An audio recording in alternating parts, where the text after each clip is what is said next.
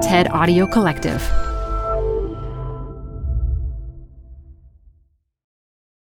Apple Card is the perfect cash back rewards credit card. You can earn up to 3% daily cash on every purchase every day. That's 3% on your favorite products at Apple, 2% on all other Apple Card with Apple Pay purchases, and 1% on anything you buy with your titanium Apple Card or virtual card number. Visit apple.co slash card calculator to see how much you can earn. Apple Card issued by Goldman Sachs Bank USA, Salt Lake City branch, subject to credit approval. Terms apply. Hi, I'm Debbie Millman. Canva is great for designing visual content for work, no matter what industry or department you work in. Nail your next presentation with Canva Presentations. Start with a professionally designed template and use it as a springboard for your design. It's a serious time saver. Time to present but can't be there in person? Enter Canva Talking Presentations. Record yourself presenting and add your talking head to your slides so your audience can watch your perfected presentation anywhere, anytime. Start designing today at canva.com. Designed for work. We know what happens if we do nothing, and that's that things get worse. And people often ask me, "Well, what's the point?" And I, and I think well, the point is that we know what happens if we do nothing, but also that there are millions of people around the world who are already living with the effects of climate change that they have very little responsibility for. And to do nothing means that we, we abandon them to that fate. This is Design Matters with Debbie Millman. On this episode, Debbie talks with journalist Tatiana Schlossberg about what we can do as individuals about climate change. The most important things to do are to vote and to get involved in the political process. If people want to make changes to their behavior, that's fantastic, but it can't end there. Here's Debbie, first with a word from our sponsor. There's nothing better at the end of a long day on the road than relaxing over a delicious nightcap.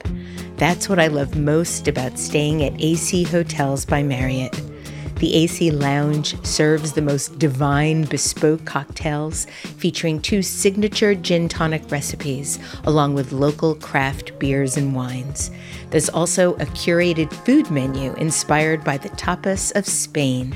AC Hotels lets you live life by design, not by default. AC Hotels, member of Marriott Bonvoy, the perfectly precise hotel. Visit AC Hotels at ac-hotels.com to learn more. You wouldn't know it from many media outlets, but we are in a climate crisis.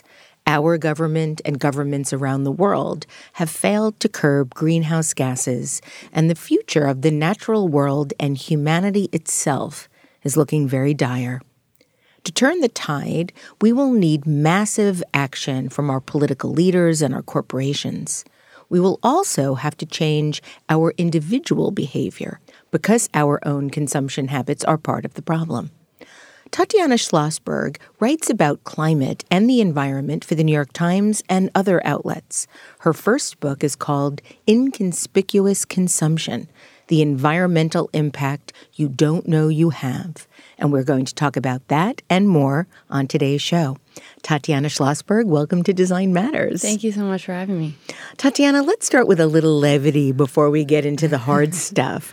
I understand that some of your nicknames growing up included Momina, mm. Lolita, and the Golden Child. But I also read that anybody and everybody in your family may go by the nickname Ponky. Yeah, so that's all from Marta, who was um, came to take care of my mom and my uncle when my mom was, I think, eleven, and then she took care of us when we were little too. And uh, Lola was my sister, and then I came, and so there had to be some kind of adaptation. But I, that didn't stick. I don't think quite as much for me as for her, and then my brother is Momo. But but my name, I think, lends itself pretty easily to a lot of other nicknames. So my dad called me Tatiana Teapot. Tatiana Tuna Fish, uh, Tatsi. Tatiana so, Tuna Fish sounds really cute. Yeah, because I, I, really didn't like tuna fish, so I guess that was a bit of a little torture. But and then my Twitter handle is Tater Tatiana. So You were officially born Tatiana Celia Kennedy Schlossberg on May 5th. Uh, you were originally named after Tatiana Grosman, a lithographer your father worked for and admired, and your father's mother, Celia. His grandmother. Grandmother, Celia. But at the time of your birth, it was reported that your family planned to call you Tanya. So why the last minute switch? Well, it's Tanya is a typically a nickname for Tatiana, um, and it, that's what Tatiana Grosman went by. I don't think my parents wanted to name me that, but they were worried my sister wasn't going to be able to say my name, so they asked her if she could say Tatiana, and then they went with that, which I'm I'm happy about. I don't we don't do that same kind of like I don't know Crowdsourcing? yeah, but this like diminutives in Russian names are. I mean, there's always everybody like in all the Russian novels, everybody has 15 names with all the little nicknames. But so I think she went by Tanya, but I never have gone by that. You were born into the famous Kennedy family and said this on what would have been your grandfather's 100th birthday. One of the defining relationships of my life is with someone I've never met, my grandfather, President John F. Kennedy. Tatiana, can you tell us a little bit more about what you meant by that? Yeah, so because my grandfather and my grandmother and many members of my family are such iconic figures, both in sort of their image and also in their place in history, people have a lot of expectations about me or my family based on what they know. And that's a huge part of kind of our family identity and story. But it's difficult to have, I mean, it's not difficult, it's a privilege in a lot of ways, but it's, you know, to be so defined to the outside world by somebody I never met is, um, well, it's an interesting relationship to have, and one that for me, I felt I didn't have. I mean, for we were very close to my uncle Teddy, but um, you know, I didn't really have a lot of people to ask about that because my mom was so young when my grandfather died, and so for me, I really explored that relationship and what it meant for me in terms of my identity and my place in the world by studying history, and you know, both by trying to learn about my grandparents that way, but also I know that they both loved history and loved studying history and sort of trying to imagine for myself how our interpretations might have differed based on the times we lived in and learning more about the kind of the eras and patterns that fascinated him. I've read that your parents, Caroline Kennedy and the artist and digital pioneer Edwin Schlossberg, who's also been on our show, were determined to raise you in a home that really strove for normalcy. Would you say that was successful?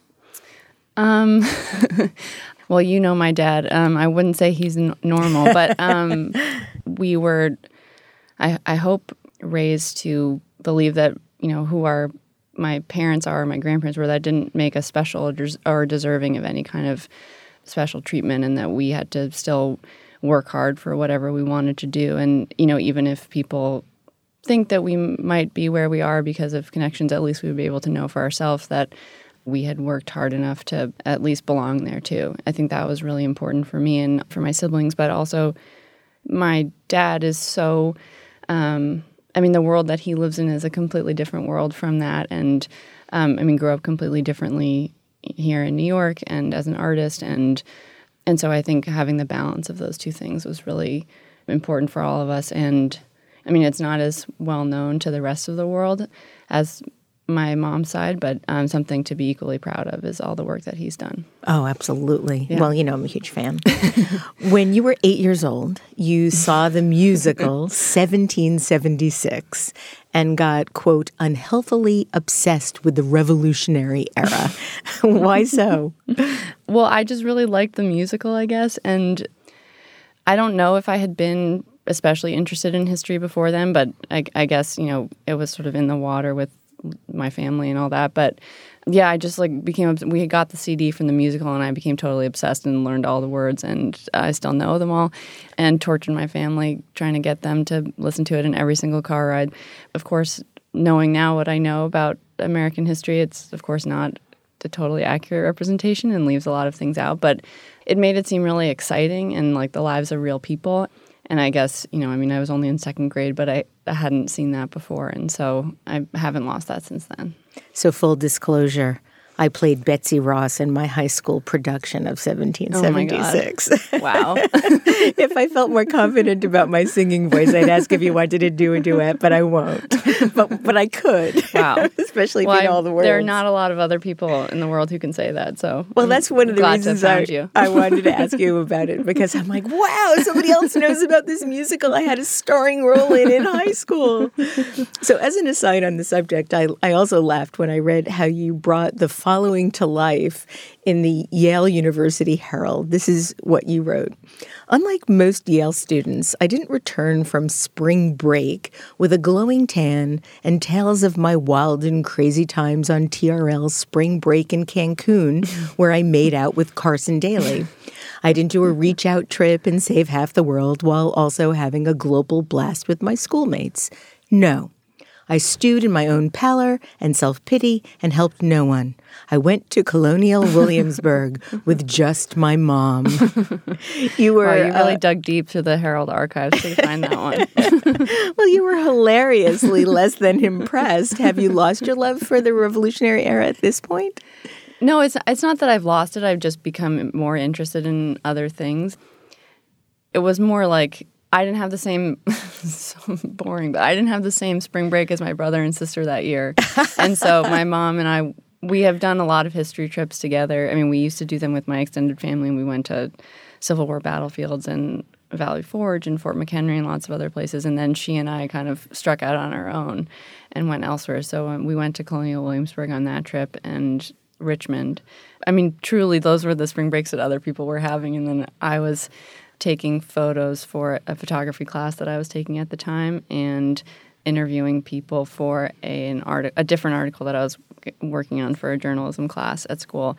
I mean, what was so amazing to me about Colonial Williamsburg and about a lot of these other sort of historical reenactment places that I've visited, like Mystic Seaport and Old Sturbridge Village, a lot of the people there don't know anything about the history. And um, I think in Colonial Williamsburg, it's really I mean, we ask the kids, well, what's your favorite part or what's the most interesting thing? And they like the maze, which isn't, you know, there's nothing wrong with that. But it was, you know, to be in this place, you know, which is really important in terms of the revolution and independence, but also there's the House of Burgesses and the, like the Virginia Constitution, but then also slavery. And, um, you know, there aren't black reenactors there. And, or if you know they are, but then they were referred to as servants, and people kind of really gloss over that history. And and the same was true in, in many of those other places, like Sturbridge Village is in, set in 1838, but there's not really any talk of abolition there, even though it's in Massachusetts where that would be happening. And so I'm sort of interested in that kind of willful suspension of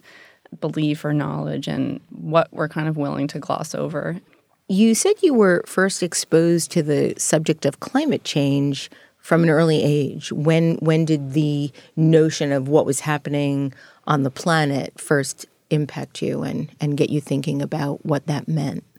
Well, I remember learning about it in science class in school and in middle school, but I think in terms of the geopolitical situation and what was actually happening on the planet when I saw an inconvenient truth, which I guess was in high school, and I'm, I think a lot a lot of people my age, around my age, that was really a big realization that this was a huge problem, and I, I think for a long time myself and it seems like lots of other people like we saw that movie we were totally distraught and then life went on and not a lot of other things happened. And so that was kind of the you know some of the early times that that I was thinking about it. And it was always something that I assumed that I cared about or would want a politician to mention and um, but didn't really spend a lot more time thinking about it you know as a hopefully relatively informed and politically liberal person in a politically liberal family, then you assume that you that's something that you care about, but kind of not really looking at it too much more closely than that.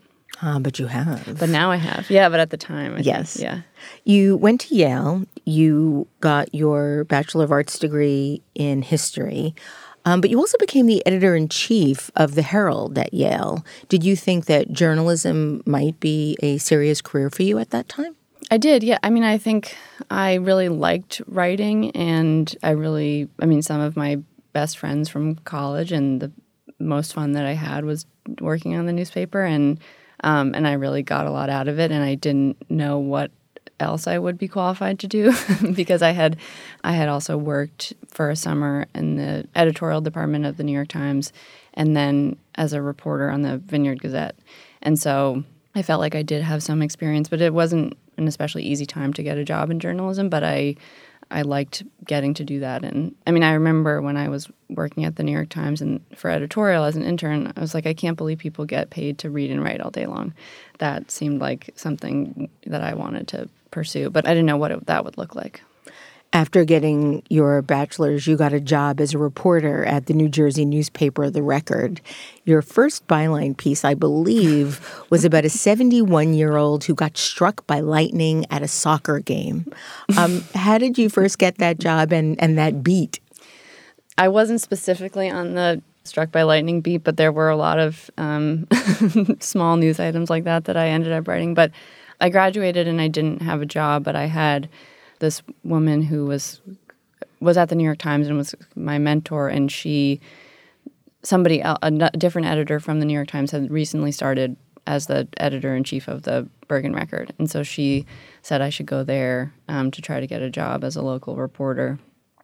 And so I went out there and did a trial, and that maybe is one that story's from they offered me a job, which I took, and then I started covering five towns in northern New Jersey, which none of which I'd been to before, and were all kind of pretty small, sort of suburban town bedroom communities, I guess, um, right like on the border of New Jersey and New York. You went on to write about everything from Hurricane Sandy to stolen $3,500 bulldogs yes. to the decline of penmanship in America to serious crime pieces. And for your work, you were given the Wilson R. Barton Rookie of the Year Award and won second place in the New Jersey Press Association's Best First Year Reporter designation. um, what did you make of your time at the record? It was the best training that I could have gotten because I, I remember getting there and well, what they said to me was, you know, here are your towns. You have five towns. You need to write three to five stories a week. If we have to assign you stories, you're not doing your job.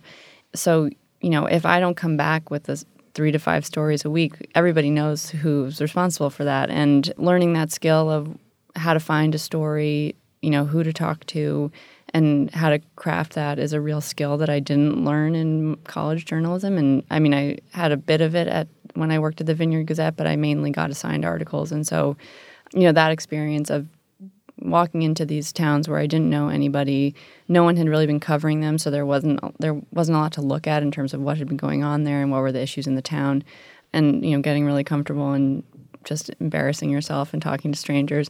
And I remember during Hurricane Sandy, there was gas rationing in New Jersey, and so it was like every other day, you know, depending on your license plate number, you could get gas.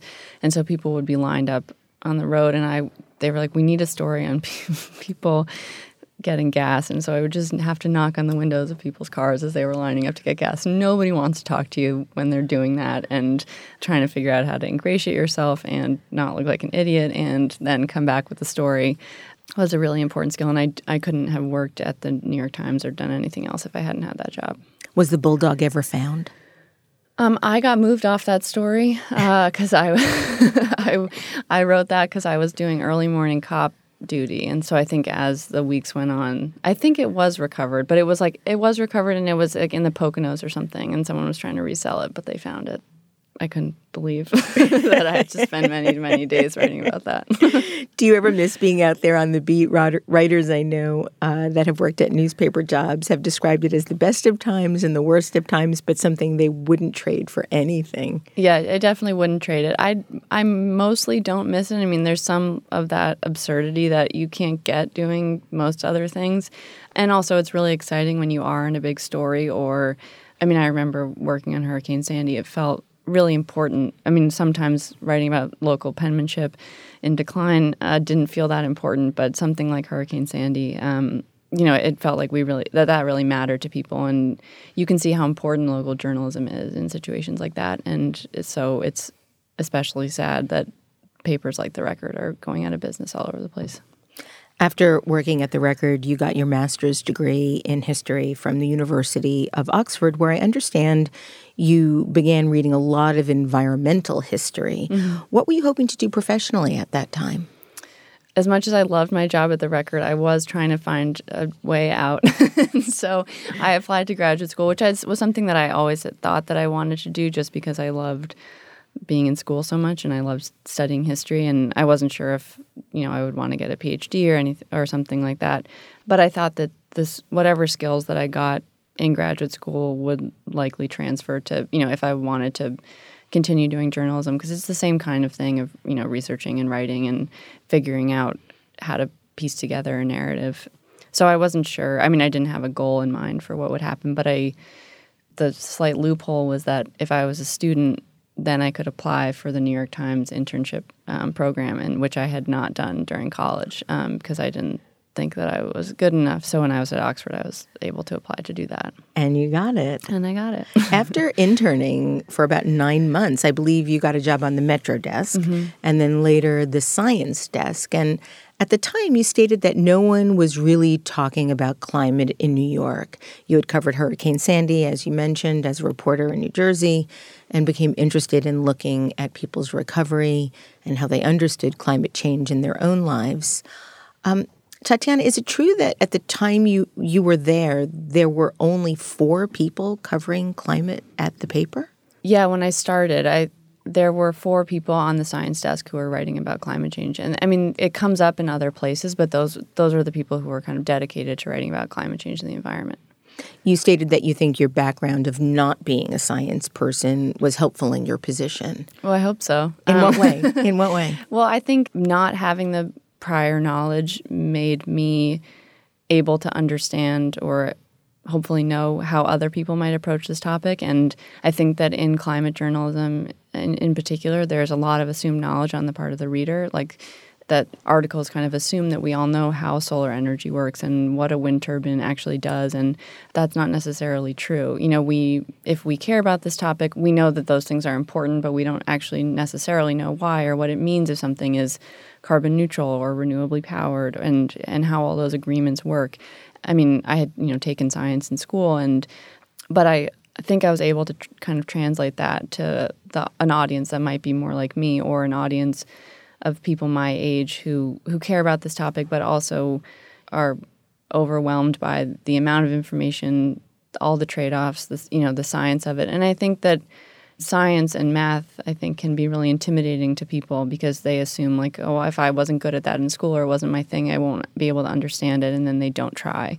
And so trying to kind of disguise things that are science in, in other ways hopefully is appealing to people. And I think it's um, you know, it doesn't have to be intimidating and it's not like being in school. It's just like understanding how the world around you works. I was driving recently in California with a car full of people, and we passed a wind turbine farm. And I said, How do those things work? And no one in the car knew. Not one person knew.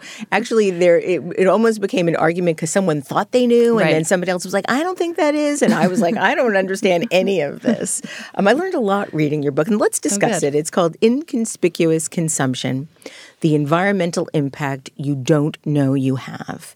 And you've said that you were not trying to lecture anybody or tell them what to do. You don't think that's your place.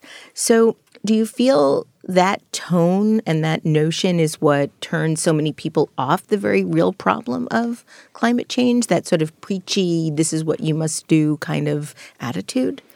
Yeah, I think that's part of it. And um, it has been a problem that so much of the discussion about climate change has been framed as a question of personal responsibility because I think it lets those who are actually responsible off the hook, but I think it also makes people who are interested and but maybe didn't know a lot feel like they were already doing something wrong without even knowing about it and that you know they feel guilty or ashamed of their behavior. When usually we're not in control of how the things that we buy and you know wear and eat and how we get around and you know as individual consumers we really have no control over how those things happen especially if there's not a lot of information about how that works. And so i didn't want to be lecturing anybody because i'm not a moral authority here and many of the things that are true for most readers are true for me also i mean I eat a lot of dairy. Um, I know you like ice cream. I like ice cream. Um, you know, my husband orders tons of things on Amazon.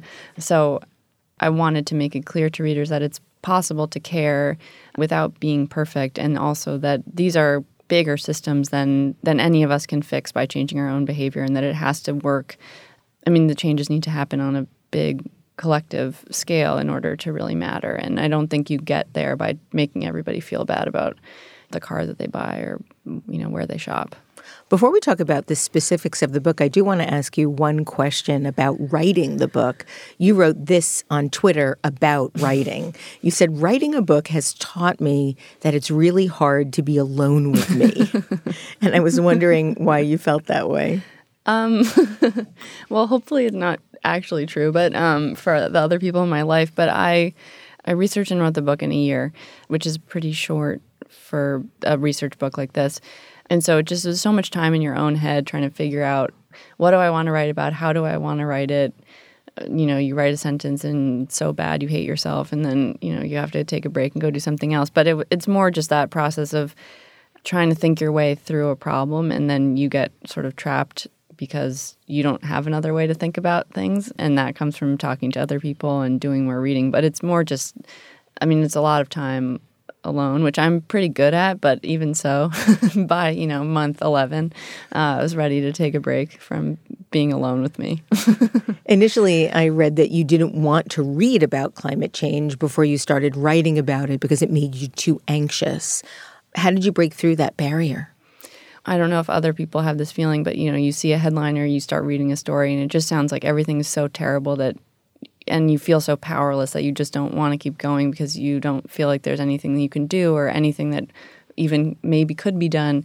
You know, I mean, intellectually, I recognize that that wasn't a healthy approach to to this problem, and also that um, if there is a chance of solving this problem, then you need people telling the story. And it seemed to me, you know, that hopefully I could do a good job explaining that story to oh, I mean, everybody, but particularly people in my generation, because we are the people who are going to have to figure out how to deal with climate change and, and live in a world that's shaped by climate change. And I wanted to be a part of that. Your book is a, a, rather urgent call to action to ask people to stand up to climate change and environmental pollution by making simple but impactful everyday choices. It's also rather witty. It wouldn't be um, fair to not talk about this, the sort of urgency of the topic of this book without talking about the style in which you wrote it. It's funny, it's witty, it's sometimes a little snarky. um, what made you decide to take that approach? Because it made it such a, in, in reading such a difficult topic, it actually made it fun. Oh, good. Well, I'm glad uh, that we share a sense of humor. Um, not everybody does, but uh, you know, I think that so much of the the writing about climate change, again, it's so scary and um, heavy with doom um, that it didn't make me want to read about it, and so I wanted to write about it in a way that I would talk about it with if I was talking to my friends. You poke fun at yourself quite a bit. Well, you know, you, I like I said, it's not easy to be alone with me, so uh, you have to pass the time somehow. But I, um, I think also it does a disservice to talk about climate change as if it's this separate, other scary thing, and not something that you know we need to figure out how to live with this and living with it means being able to joke about it and you know i'm not i think in the book i hope i'm not making light of climate change no, itself not um, at all but more kind of a myself and hopefully the world around me. Um, you know, if we can't figure out how to laugh, like we have no chance of kind of living with this and and doing so in a way that is possible at all. And so, and I think you know, a lot of the writing about it, I don't know, it doesn't. Um, fear for me is not a powerful motivator, so I kind of turn away from a lot of that style of writing, and I think the bet I'm making here is that other people want to feel included and they want to feel asked to contribute and asked to be involved. And I think talking to people in a language that they understand and hopefully making that enjoyable will, will be a way to do that.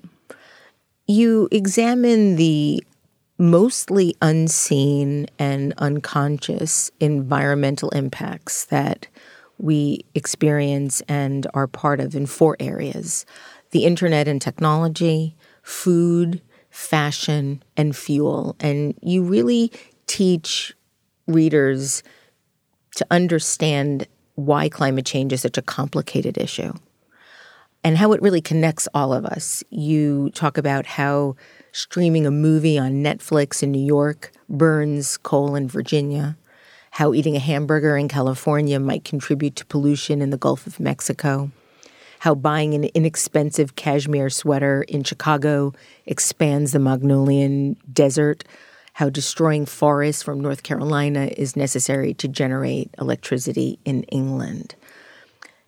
You really show us how everything is connected, how everyone is involved that Netflix might no longer be a sound environmental decision would likely send a shiver down the spines of many of my listeners. Talk about why that is. So that was really interesting for me to learn about because I as somebody who didn't know a ton about how the internet works before writing this book, I hadn't really thought that the internet could have an environmental impact. I think, you know, partly that's the language we use to talk about it we talk about the cloud, um, and we carry these devices in our pocket, and so they don't seem connected to Earth in that way. But um, and and we also hear so much about how the internet is, you know, doing things electronically saves paper, and so we assume that that must be better in that way.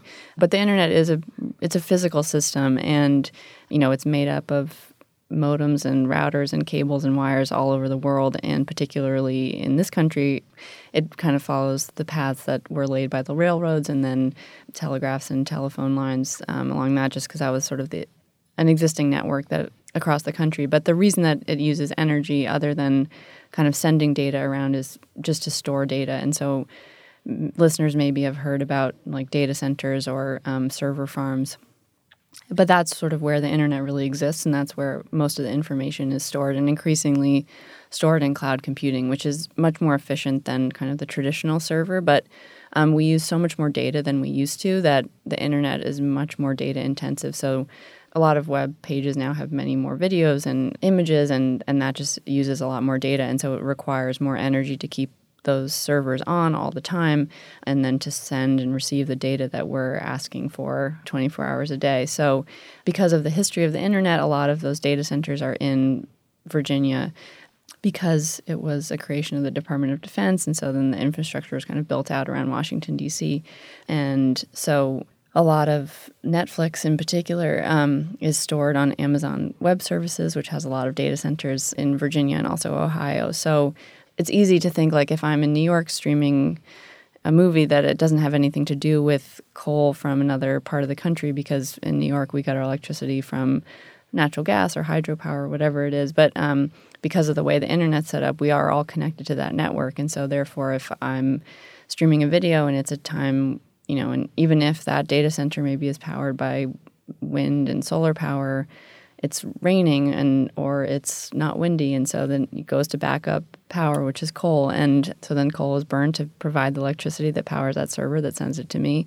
And so you know whether we think about it or not we're all kind of actively engaged in these systems. And so it's not to say that i think people should feel guilty about watching something on netflix but um, you know, I don't think we need to feel individually guilty for climate change, but I do think we need to feel collectively responsible about fixing these systems and demanding that the internet is clean and that it's you know increasingly efficient. And one of the most amazing statistics to me, well, two. So one was that 70% of global internet traffic passes through one county in Virginia, in Loudoun County, and then the second one was in 2011. This is from a, a, a study that was looking at the relative energy efficiency of streaming video versus uh, watching on DVD, which required like driving to the store to buy the DVD and also the plastic production and everything to make the DVD. And at that time, it was more energy efficient to stream a video online. And in 2011, we watched 3.2 billion hours of internet video. In 2018, we watched 114 billion hours of video.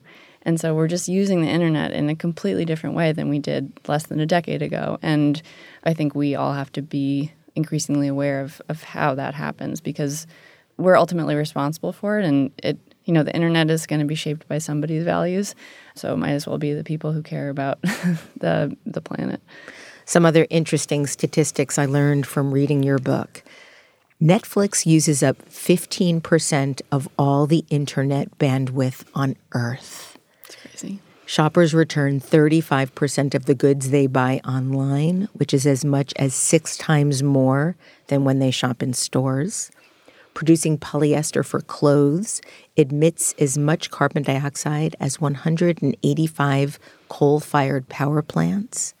A single fleece garment can shed 100,000 plastic microfibers in one washing. And I believe it takes 2,900 gallons of water to make a pair of jeans. That's a kind of upper limit. It can take that many. It doesn't always, yeah. It's terrifying to yeah. know that our individual choices really do have so much impact. Mm-hmm. You've described the story of climate change as the story of everything. Why do you describe it that way? Well, I think it's you know it's part of the the point that I was trying to make earlier, which is if we as you know for people who don't think that they understand science, if you kind of silo climate change off as a science story or a nature story, you know maybe the people who aren't as interested in those things think that it doesn't have anything to do with them. But I mean, looking at the stuff that I wrote about in my book, you can see that climate change and environmental impacts and pollution and all these different global phenomenon are all embedded in the stuff that all of us use. And so therefore it connects to everybody. But you know it, it is a story about people like us and culture the culture of consumption that we have and history how we got to this point and technology and food and fashion but also business and health and politics and justice. And we're seeing these connections increasingly i think in the news. Politicians are talking about this sort of thing more and more how the climate changes will impact sort of every area of our lives. And so it, it, I think it's important to understand it in in its totality and also that it is a kind of total problem because you know we don't live anywhere else other than here with this climate. So You've said you approached this book as a journalist and not an activist, and I'm wondering why that distinction was important to you.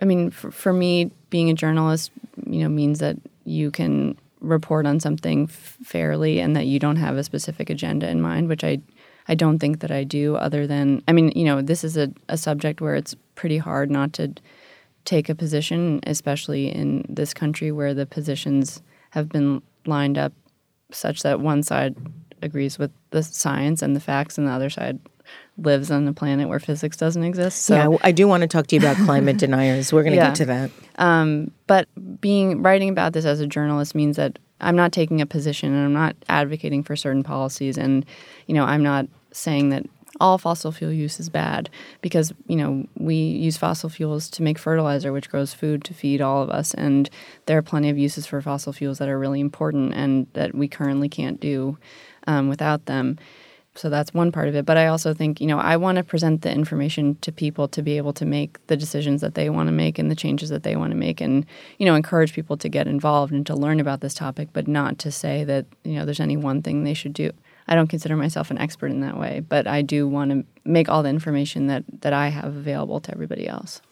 What would be the ideal outcome for people reading your book in terms of what they might be able to do or how they could either personally or cumulatively make changes. Mm-hmm. The most important things to do are to vote um, and to get involved in the political process and to vote for candidates who are talking about and making meaningful policy on these issues, and then to not reelect those who don't, because we don't have any time to waste. Second of all, you know, to put pressure on corporations, whether that's by boycotting or by mass tweeting or you know whatever it is. But uh, to corporations that aren't at the very least transparent about their practices because we have no other way to hold them accountable other than you know where we decide to spend our money. And then third um, to talk about climate change. So only about a third of Americans say that they talk about climate change at all with their friends and family. But once they do, they're more likely to consider it a risk and to support policies to mitigate it. And so I think um, talking about climate change, also listening when other people talk about climate change, and again, not lecturing people, I think that those are all really important things to do. And, you know, I think any personal behavioral changes are are great. There are certain changes that I've made just because I want to be the kind of person who acts on new information as I acquire it and lives in line with my values, not because I think that will be enough to change, but because it, you know, it is a place to start. And so if people want to make changes to their behavior, that's fantastic, but it can't end there. Is it for you tracked your own electrical output and then also tracked your friends? I did. Well, I was testing all of our devices um, to see how much electricity, you know, like uh, my cable box, for instance, uses when it's on versus when it's off. So I did uh, check a lot of our devices and uh, some of our friends. And, you know, people don't actually like when you go over to their house and unplug all their stuff. Really? Yeah, I know, it's shocking. Funny. Somebody had to do it. Um, you said you went through the five stages of environmental grief in writing this book. Can you talk about what they are and how you managed through them?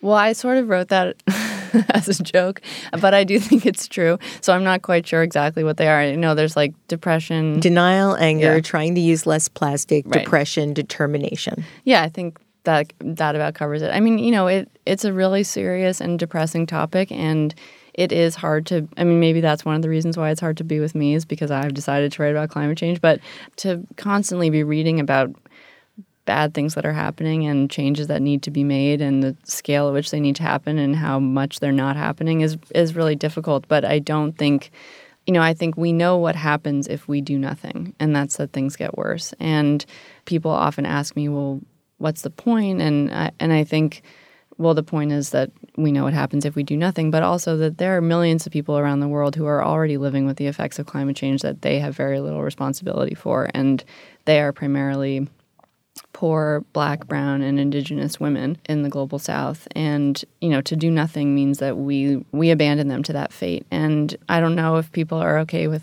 with doing that or not but i think you know framing it that way in terms of other people and and their suffering and climate change is a justice issue. And i talk about it like that in the book but i think it's always important to remind ourselves of that and, and what that actually means. And that means that other people will die and their lives will be made much more difficult because of the decisions the decisions that we make and the actions that we don't take.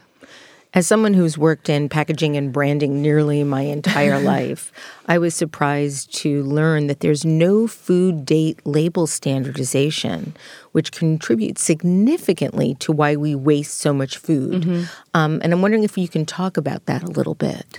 Yeah, sure. So I think I mean I'm sure most people are familiar with labels on their food like use by, sell by, best by, but those dates actually don't mean anything legally or scientifically. Like they don't say anything about the kind of safety of, of a product. It's more about the kind of the shelf life or when the producer of the goods think that it might be at its best. There's kind of no law governing this and governmental agencies have been talking about labeling food and having some kind of standardization since the 70s and it has never happened. So I mean there are some laws about I think infant formula is has a law um, a regulation. regulated, yeah. Yeah, and some states have laws about like milk and cream, but they're all different. And we interpret that as consumers that that means something about the again like the safety or the quality of the product. And so people will often just throw things away once that date has passed when things are perfectly good and edible. And so we just waste a lot more food than we than we need to just because we're not bothering to smell or taste. Well, it's interesting. I'm always astounded by the level of forced or planned obsolescence Mm-hmm. in the use of technology or in fashion, where you see it every season. Right. Um, but I didn't realize how much food was impacted by this as well now. Yeah. Um, so, for people that are looking at the buy or sell by dates, Mm-hmm. do you recommend that they try the food before they throw it away? What is what is a way that we can get around that or hack the system, so to speak? I mean, for some things it's hard. Like I understand people don't want to take risks with chicken, for instance, but um, we do waste about thirty to forty percent of the food that we produce in, in this country, and that means that we waste a ton of resources and energy and land, and therefore emit a lot of carbon dioxide, both in the production of the food, but also in as it degrades, it releases methane, which is another greenhouse gas. So I think you don't really need to look at that at the dates on food. Like you can just, I mean, if it's milk, you can smell it or taste it, and not just, or especially things that.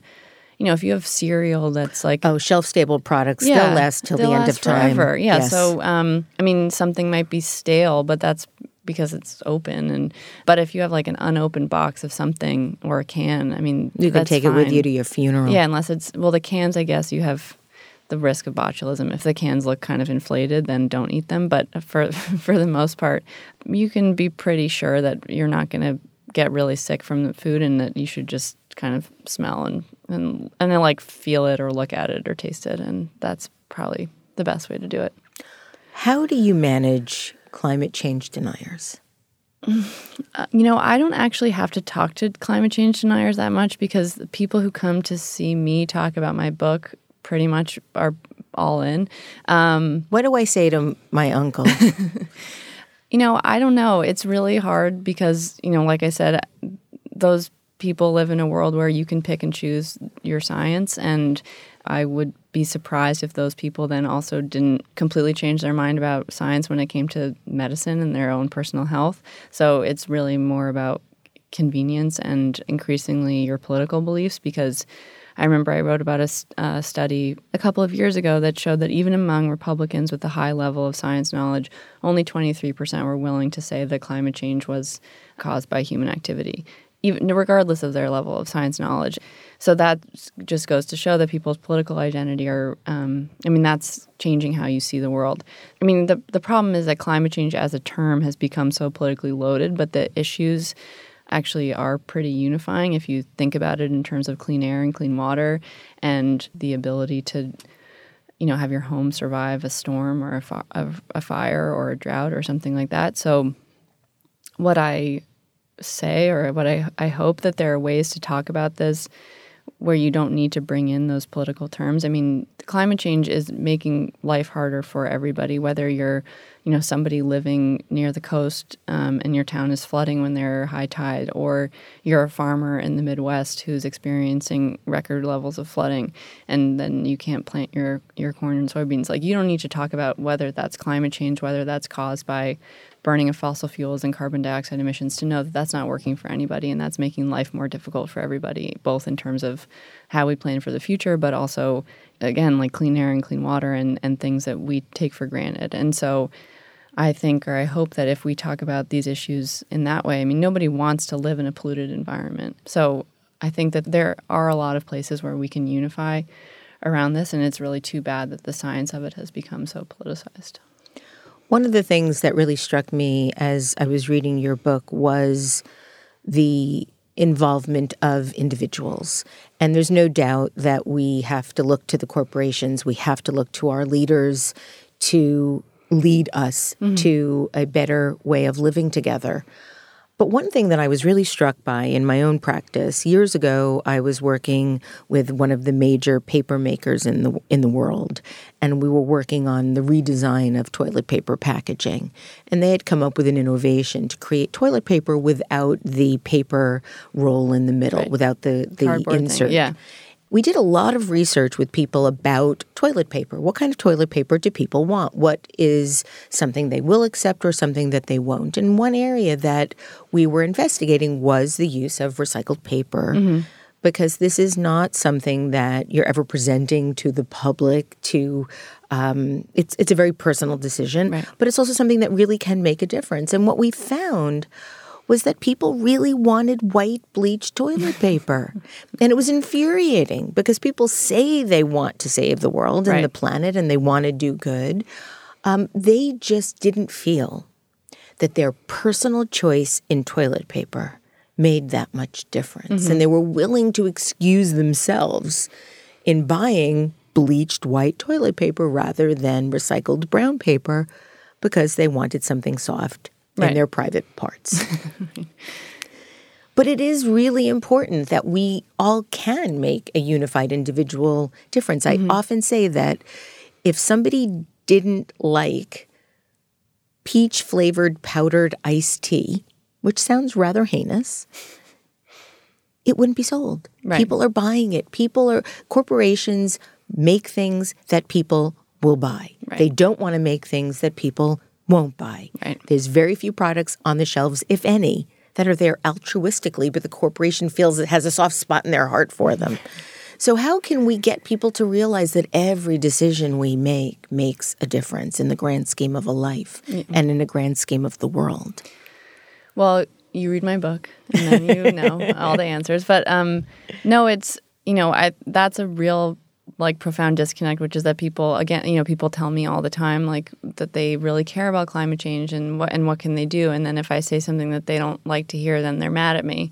Um, well, I know that you said that you wanted people to be upset at the end of reading your book because yeah, then you knew you did something right. Exactly, but you know, I mean, when it's my friends and they're like, "Well, why is Zara bad?" and then I'll explain it to them, and then they're all huffy with me, and they're like, "Well, this is from Zara," and you know, uh, don't tell Tatiana. Um, so, which is, you know, on a personal level, makes it hard for me to go to dinner parties. But um, I, you know, I, I don't know. I think it's people don't necessarily connect themselves to this larger problem. And that's why I do think it is so important to kind of trace the history of all of this stuff and, and the connections between toilet paper and carbon sequestration or toilet paper in the Amazon or, you know, wherever it is that the, that the trees are coming from. Um, but I also think that's why I and and you're right that you know corporations and politicians don't make changes unless we as consumers and citizens demand them. And so that's why this collective action is really important. But I also think if you look at I think light bulbs are a really good example. So if you got rid of there are regulations that existed that got rid of incandescent bulbs and had only LED bulbs on the market, then it's not up to the consumer to make the choice between the inefficient incandescent bulb and the really efficient LED bulb. That makes a huge difference if all of the light bulbs are LED. And so if you did the same kinds of things with toilet paper where it was, you know, you had to have whatever 60% recycled content or something like that, then you remove the responsibility from the consumer. And I think ultimately that's where we need to move to because it is really hard as a consumer to make a sustainable choice. And I think we've put too much pressure on people to shop responsibly and we can't shop our way out of this problem. And we usually don't have access to all the information that the companies do. And so it is, I do think it's on governments and corporations to make all of the products sustainably so that therefore we don't have to make that choice. Um, because it, if something is unsustainable, that means it literally can't be sustained. and so, we, you know, we shouldn't be making things that are unsustainable. What are some things listeners can do big or small, aside from voting, mm-hmm. which they must do, that can really make an impact? Um, you know, I think the things that we've heard for a long time, like eating less red meat and other animal products, is important. Not flying or taking public transportation, those things are really important. And then, you know, for me personally, I think in terms of what I buy, there are a few companies that I feel like I can trust, but for the most part, I think the best thing to do is to consume less especially with clothing, because so, so, much of fashion is kind of wrapped up in greenwashing. So I think, you know, buy fewer things, wear them as long as you can, you know, not just buying something because you want it, but thinking, do you really need that? And I know that that's hard because clothes are a form of personal expression, but, you know, I personally get a lot of satisfaction from just looking at clothes online and imagining what my life might be like if I own them and then, and then moving on to my, you know, normal, boring outfits. Um, but I do think really consuming less and sort of being more mindful and conscientious about this, the things that we do have and, and what do we actually need because we mostly don't need as much as we have, you know, particularly in the United States. Uh, I have two last questions okay. for you, one of which has something to do with actually uh, taking some type of public transportation.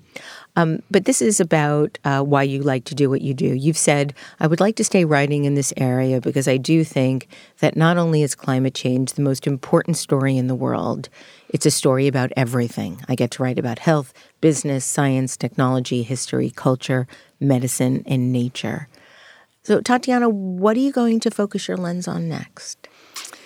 You know, it's a good question. I would like to keep writing about climate change and the environment. I think, um, you know, if people read the book, they'll see that I do have a strong interest in environmental justice, and that's something that I would like to keep writing about. I recognize that people are really interested in solutions, and so I don't know if, if that's kind of what I'll focus on. I think a really interesting problem I see developing is the trade offs between building clean energy infrastructure and conservation because a lot i mean we you know solar farms and wind turbines or transmission lines take up a lot of space. And how do you kind of balance the sequestration potential of land with the need for clean energy? And you know how some of these projects pit these communities that usually are politically aligned against each other. So that's something i'm really interested in.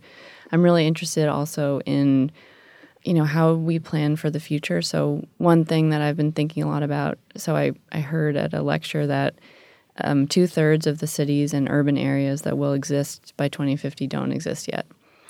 Wow. and mainly they will be in india nigeria and china.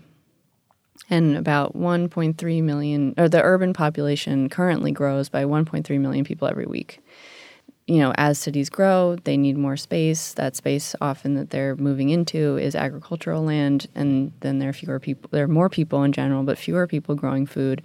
More cement, which is a huge emitter of greenhouse gases. You know, more need for transportation and infrastructure and water. And how do you kind of how do you build a world um, and plan cities for that many people? So thinking about those kinds of problems is really interesting to me. But I don't so yeah, hopefully something in one of those areas. Big, big, daunting, Yeah. really urgent problems. So my last question is this. Is it true you met your husband in an Uber pool? no, no, and I so regret putting that as a joke in the book. Um, I so I wrote about Uber in the book because, and I wrote about Uber Pool and Uber Pool in all of their marketing. They talk about how there's so many couples who met in an Uber pool and got married, and so I wrote in the chapter about Uber. I did not do this, and I footnoted our wedding announcement, and then, and then in the the acknowledgments as a joke, I wrote that you know, to thank you to my husband George, whom I met in an Uber pool. And now everywhere I go, people ask me about meeting my husband in an Uber pool. So this is just a cautionary tale to people who think they can joke in writing about climate change. Um, and people do read the acknowledgments. people do. I think that everybody reads the acknowledgments, which is like I think a lot of people haven't finished the book, but they've read the acknowledgments. Um, no, we met in college. We did not start dating till after we graduated, and so unfortunately for all the listeners out there and for Uber Pool, we did not meet in an Uber pool, and I don't really take Uber, so so that's the other reason why it's not true. But um, but he he does. Well, actually, I believe he currently uses Juno. Okay. Tatiana Schlossberg, thank you for writing such an important book and thank you for helping to educate me. I came away from your book feeling like I had my mind blown from everything that I'd read and learned that I never knew. And I do believe that while we do need to look to our leaders and our corporations to help us create a future that's better for everyone, everyone has to be involved. I agree. Well, I'm I'm very glad to hear that. So thank you so much for having me. Tatiana Schlossberg's new book is called Inconspicuous Consumption The Environmental Impact You Don't Know You Have. If you'd like to get more information about Tatiana, you can go to her website, tatianaschlossberg.com. This is the 15th year I've been doing Design Matters, and I'd like to thank you for listening. I'd also like to thank AC Hotels by Marriott and Allbirds for their generous support of this podcast. And remember, we can talk about making a difference, we can make a difference, or we can do both. I'm Debbie Millman, and I look forward to talking with you again soon. If you love this podcast, please consider contributing to our brand new Patreon community. Members get early access to the podcast, transcripts of every interview, invitations to live shows, Q&A sessions with guests, and a brand new annual magazine. You can learn more about this at patreon.com forward slash Debbie Millman. If you subscribe to this podcast through Apple Podcasts, please write a review or link to the podcast on social media. Design Matters is produced by Curtis Fox Productions. The show is recorded at the School of Visual Arts Masters in Branding program in New York City, the first and longest running branding program in the world. The editor in chief of Design Matters Media is Zachary Pettit, and the art director is Emily Weiland.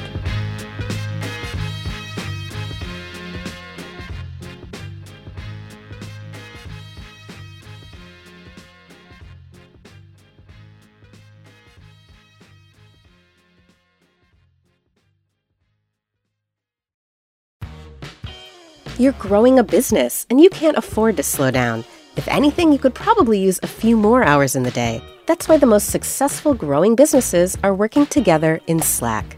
Slack is where work happens, with all your people, data, and information in one AI powered place. Start a call instantly in huddles and ditch cumbersome calendar invites. Or build an automation with Workflow Builder to take routine tasks off your plate, no coding required. Grow your business in Slack. Visit slack.com to get started.